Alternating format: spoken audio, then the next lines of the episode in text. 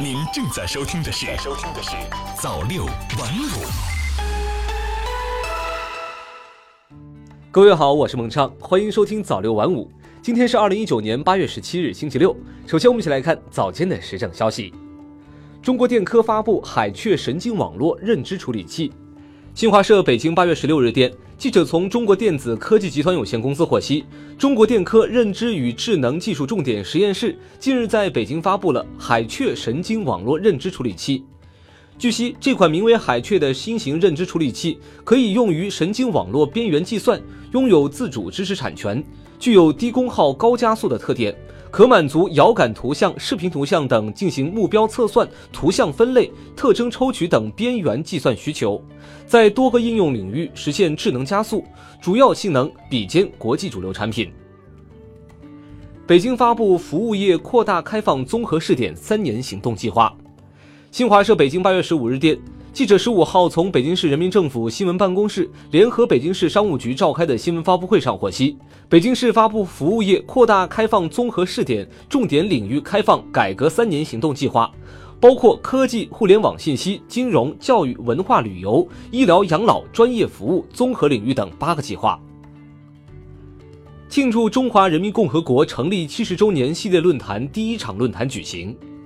新华社北京八月十六日电。为隆重庆祝中华人民共和国成立七十周年，十六日上午，中央宣传部、中央和国家机关工委、中央军委政治工作部、北京市委联合举办庆祝中华人民共和国成立七十周年系列论坛第一场论坛，邀请五位在不同领域取得重大成就的两院院士，畅谈新中国成立七十年来，特别是党的十八大以来相关领域发展成就，并结合自己的奋斗历程，与网民在线进行热烈交流。下面我们一起来看财经方面的消息。保险资管协会，险资占 A 股市值百分之三点一，成为第二大机构投资者。新华社八月十六日电，作为资本市场重要的成熟的机构投资者，保险机构在资本市场一举一动都备受关注。那么，当前保险资金参与资本市场的总体情况究竟如何？中国保险资产管理业协会执行副会长兼秘书长曹德云在昨天举行的银保监会例行发布会上介绍，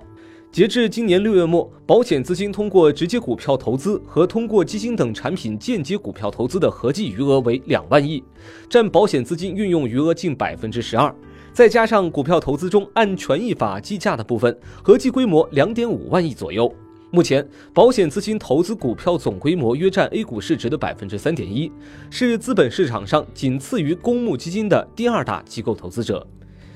避险情绪推升纽约金价创六年多来新高。新华社芝加哥八月十五日电，由于投资者对贸易争端和全球经济前景的担忧情绪持续升温，作为避险资产的黄金持续受到追捧，纽约黄金期货价格十五日创下六年多来的最高收盘价。国家发改委物价不具备全面大幅上涨基础。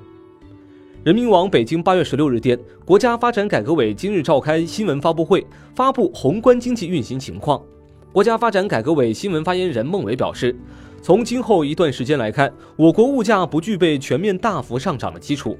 孟伟表示，总的来看，今年以来我国物价运行基本平稳，一到七月 CPI 平均上涨百分之二点三，处于合理区间。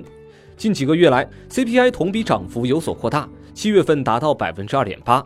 分析认为，当前物价上涨是结构性的，主要表现为食品价格上涨。从剔除食品和能源价格的核心 CPI 看，七月份同比涨幅为百分之一点六，一到七月平均涨幅为百分之一点七，走势相对更加平稳。最后，我们一起来看一下国际方面的消息，《华尔街日报》再次警告美国经济衰退风险。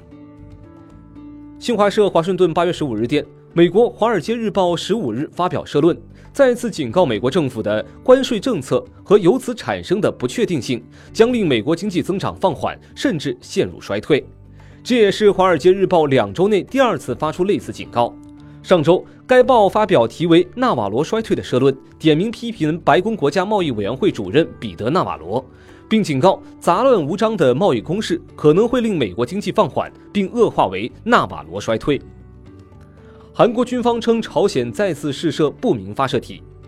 新华社首尔八月十六日电，韩国军方十六日说，朝鲜当天早晨再次试射两枚不明发射体。韩国媒体援引韩军联合参谋本部发布的消息说，朝方由江原道通川郡一带向朝鲜半岛东部海域试射两枚发射体。媒体分析认为，根据发射地点与方向初步推测，朝方发射体或为短程导弹。新西县气温达四十点七摄氏度，创今年日本国内最高气温。人民网东京八月十五日电，据朝日新闻网站报道，受今年第十号台风罗莎带来的湿热空气以及产生焚风效应影响，日本海沿岸多地十五日出现高温天气，气温超过三十五摄氏度。其中，新舄县胎内市气温达到四十点七摄氏度，刷新了今年日本国内最高气温。新舄县内也已连续两日出现超四十摄氏度高温。节目最后，我们来看一下社会方面的消息：随意张贴小广告，男子被罚清理两百辆共享单车。中新网合肥八月十六日电，合肥一名男子因为在共享单车上张贴小广告，被共享单车企业告上法庭。近日，法院对此案作出一审判决，判决该男子赔偿共享单车企业一千五百元。考虑到男子实际经济情况，企业放弃了索赔，要求该男子在企业工作人员的监督下清理两百辆共享单车上的小广告。以上就是本期的早六晚五，我是孟畅，感谢您的收听，我们晚上见。新华媒体创意工厂诚意出品。